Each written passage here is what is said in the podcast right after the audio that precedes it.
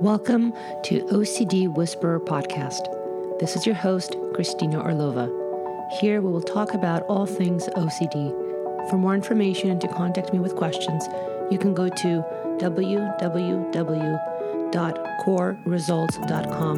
That's K O R results.com. Welcome to OCD Whisperer Podcast. I'm your host, Christina Orlova. In today's episode, I'm going to do things a little differently. And what I've done is I've picked four questions that have been uh, direct messaged me from my Instagram account, and I am going to answer them today.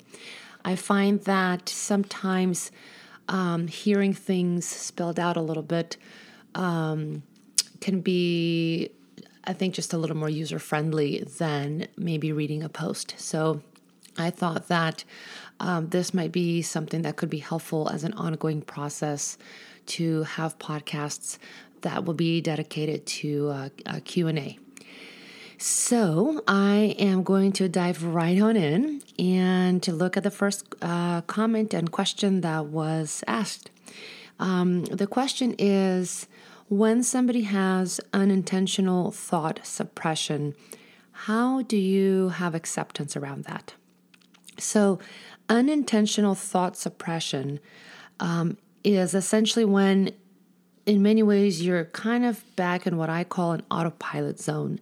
So, you're not fully consciously aware um, that something is going on in your mind that might be causing you a stress um, or inducing anxiety.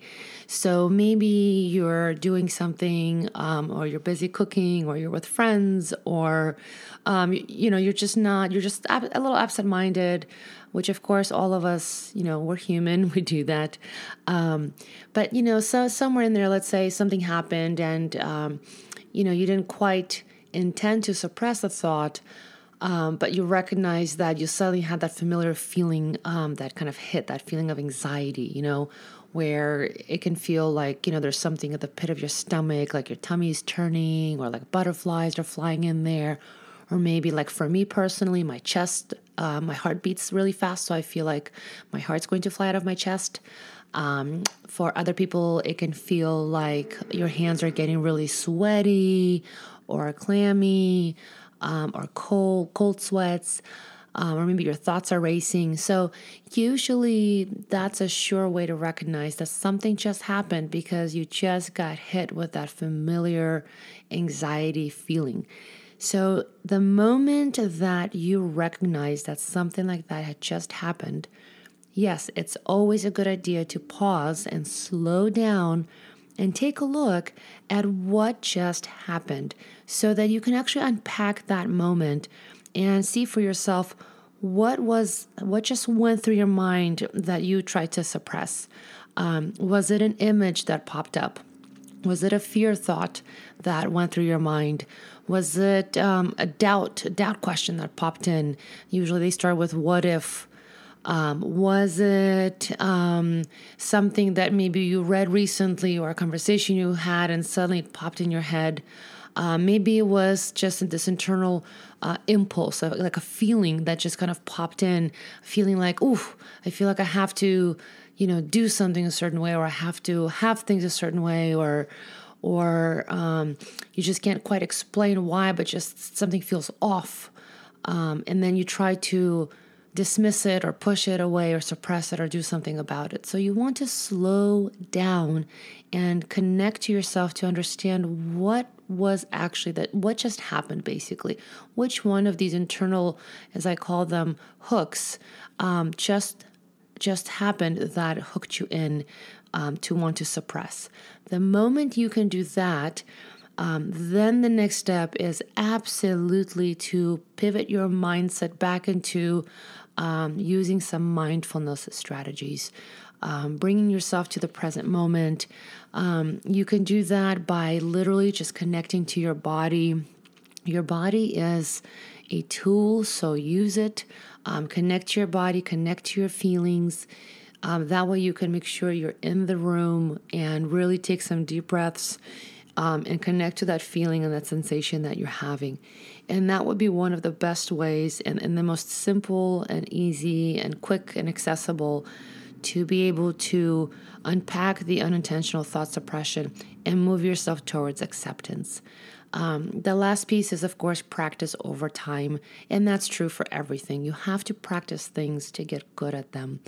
Um, but, you know, as, as you can probably already hear, I'm really a big fan of having tips that are simple, accessible, actionable.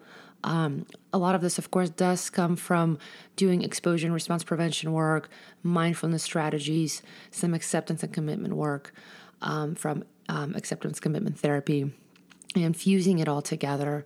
Um, so those would be the, the the the steps that I would take. For the next question, we have um, what if um, you're comparing your OCD to others or to Instagram posts in order to either validate or invalidate your own experience?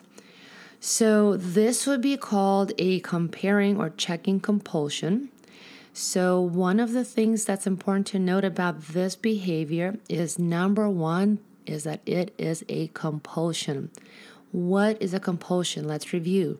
A compulsion is any behavior that you engage in that's, a- that's aimed at neutralizing your anxiety or trying to be preventative. So it can be a mental behavior or a physical behavior. It can also be something like this. If you're checking um, or comparing your own internal state, or you're looking on Instagram posts and you're looking at um, it could even be my page, who knows? um, and you're looking at, at that in, ter- in, terms of seeing, well, do I feel like that? Does that happen to me? Does it not happen to me? Um, you know, if you do that process, you know, once and you kind of take take a moment, take stock of it, and then you move on, usually most likely you'd be fine. But if you're doing, if you're finding that you're doing that repetitively, and that you're actually starting to have more anxiety, and you're starting to have more of this urge to want to compare and continue to check on things because you're trying to validate or invalidate your own experience, that's going to be a big clue for you that that is a compulsion that you're getting hooked into. And if you are, definitely what a good strategy would be to use some response prevention planning. So um, it would be something like saying, okay, instead of me being an autopilot and doing this behavior uh, unconsciously, really, um, and with no intentionality, let me get intentional about it. Let me get conscious about it. So maybe I create a plan. So I might say, okay, I will look at a post, let's say on Instagram, just because I actually, let's say, I actually enjoy reading a post. Um, I will, when I go to look at it, make sure I'm paying attention to myself. That mentally, if I'm wanting to start to compare myself or my experience to what's in that post to try to validate something, that I will now catch that behavior, uh, call it out for what it is, that it's a compulsion, and proactively really interrupt that process. And then I will look at that post once, just long enough to read everything, and then I will move on, or I will turn off my phone and put it away and sit with that feeling. So that's how I would address that. Next question we have is um, what if like would it be okay or, or, can somebody who has ocd find a girlfriend or a friend um, who shares the same disorder? Um, absolutely. I mean number one you know i don't want anybody to ever feel like you're dealing with something alone because you're not. You know i'll be honest with you. I, I you know i've had ocd my whole life and really it's it's really been like the last i mean i've had questions is it really ocd and then kind of having disbelief and then saying oh my gosh it is and then downplaying it and saying nah it's not ocd and, and it's taken a while um, to really come to that place of true recognition and acceptance of oh yeah no that i have ocd this like this is this is for real. This is not a joke. This is not a quirk. I, I definitely have it um, and, and I have to tell you, you know, when coming to terms with this process, you know, it can really feel isolating. So if you find a friend with the same disorder, um, it absolutely helps so that you can really feel that camaraderie and, and know you can talk to somebody else about it. My only caveat is I always encourage people please do the best you can to make sure you have some sort of uh, training or treatment or something so that you both are not inadvertently compulsing with each other and not even knowing it and, and, and hence kind of feeding each other's cycles because that can definitely happen. And if neither one of you is really aware, um, then it actually can impact your your you know friendship or relationship and not in a positive way. So that would be my only caveat is just make sure that um, you guys are at least talking about openly to start with. Um, and that you guys are at least able to say, hey, you know, what do you find you typically do to try to neutralize your anxiety um, so that you can have that space and maybe even together get creative and get resourceful and see, like, okay, how can we make sure that we're, you know, if we trigger each other, that we're being thoughtful about that. So you can kind of get ahead of the curve, so to speak. Uh, the second part of that question was um, could there be a positive influence if, let's say, you find um, a partner um, and you have like a, first time experience with, with, let's say, a partner? Um, again, the answer there is going to be the same. Um, it can, it all can be a positive experience. It also can sometimes be negative. It, it's really so highly individualized. But I think to be better positioned for it to be a positive experience and for it to be something um, that you both can learn from, you know, again, as much as you can, if you are going to be looking for a partner who also has OCD, then just talk about it. It really doesn't help anybody if if everybody's trying to be in secret. Now, having said that, it really is such a personal process in terms of coming to a place of really acceptance and choosing to talk about it. Like I said, for me, it's taking me a very long time. Um, and only this month, I finally made the decision to come out of the OCD closet and to start to talk about the fact that I do have OCD. Because time and time again, I find that um, it's actually been more helpful than not for people to hear it from me and to hear that you know i have i have that experience to hear a little bit of my own story so um, you know i do get it i don't take it with a grain of salt that you know it's it's it's, it's a humbling experience to you know come to that place to really embrace accept and, and be able to be open about it so but if you are actively looking for a friend or a partner who also might share and, and have the same um, diagnosis of OCD, then the best thing you can do for each other is to at least just be open and honest and talk to each other. And again, the caveat is not compulsively, right? So that you're not just incessantly sitting and both going in circles, but that you're really just sharing, hey, here's what my experience is, what's yours, and how can we, um, you know, kind of keep that at the forefront as we continue to get to know each other so that we're not or so that we're catching it, you know, ourselves and and each one of us can hold ourselves accountable um, for our own behaviors. The last question I have is um, what if you're checking feelings of proof if the obsession is true or not? Um, which basically sounds like you're trying to get certainty. Um, and essentially, the second part of the question is you know, what if you're scared of a certain feeling or feeling something, and then because you're checking you actually end up feeling it. And so then, of course, you might start to think that everything is actually true, which of course will lead to you um, directly, you know, that impacting your self esteem and you feeling like, you know, you might start to hate yourself. Um, this is very, very common. So I really want to normalize this. This is extremely common. And before, you know, treatment and understanding of the neurobiology and neurophysiology of OCD, you know, it can be really tough because you're not quite even sure what's happening. Um, but it's very common, especially for topics that involve things like, um, you know, anything around um, sexual themed OCD. Um, sexual themed OCD, there's so many different variations of that.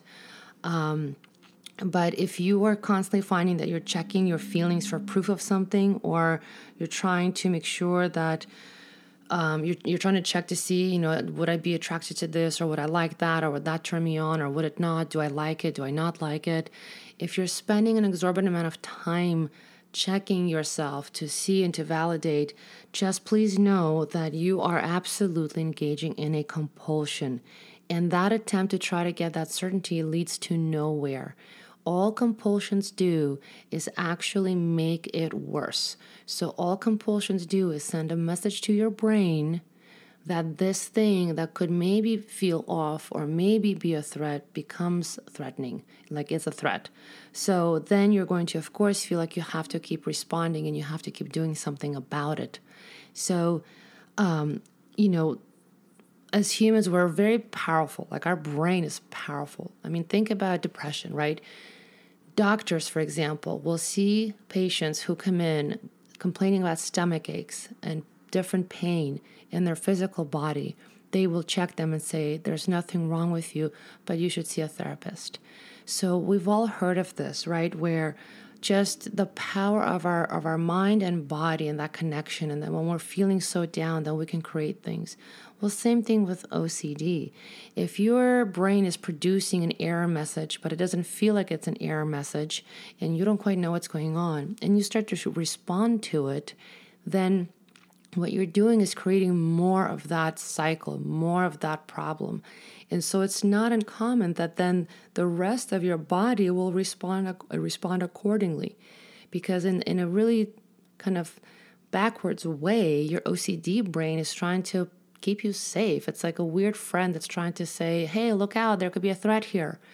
Um, and so you have to really learn um, to understand your own brain, understand how things are operating for you, and then really individualize um, your own specific exposure and response prevention plan that will include um, creating some really firm uh, limits and, and boundaries with the checking compulsion in this example um, and creating kind of like a step by step, like a step by step process. So you can do, create like a step down process, if you will. If you're finding that you're checking all the time and you're really attached to that behavior, then you can at least create a plan so you can start to reduce that behavior a little bit at a time. I hope that these are helpful. Um, I always just want to express deep, deep gratitude for everybody who is listening and that you keep coming on and, and that you share with me that you enjoy this podcast. Um, and I'm just really thrilled to pieces and, and deeply moved. Um, and, and I just want to say thank you. Thank you for listening to OCD Whisperer podcast. If you have any questions you want me to answer in future podcasts or any other comments, you can go to korresults.com backslash contact backslash. That's core results, K O R R E S U L T S dot com backslash contact.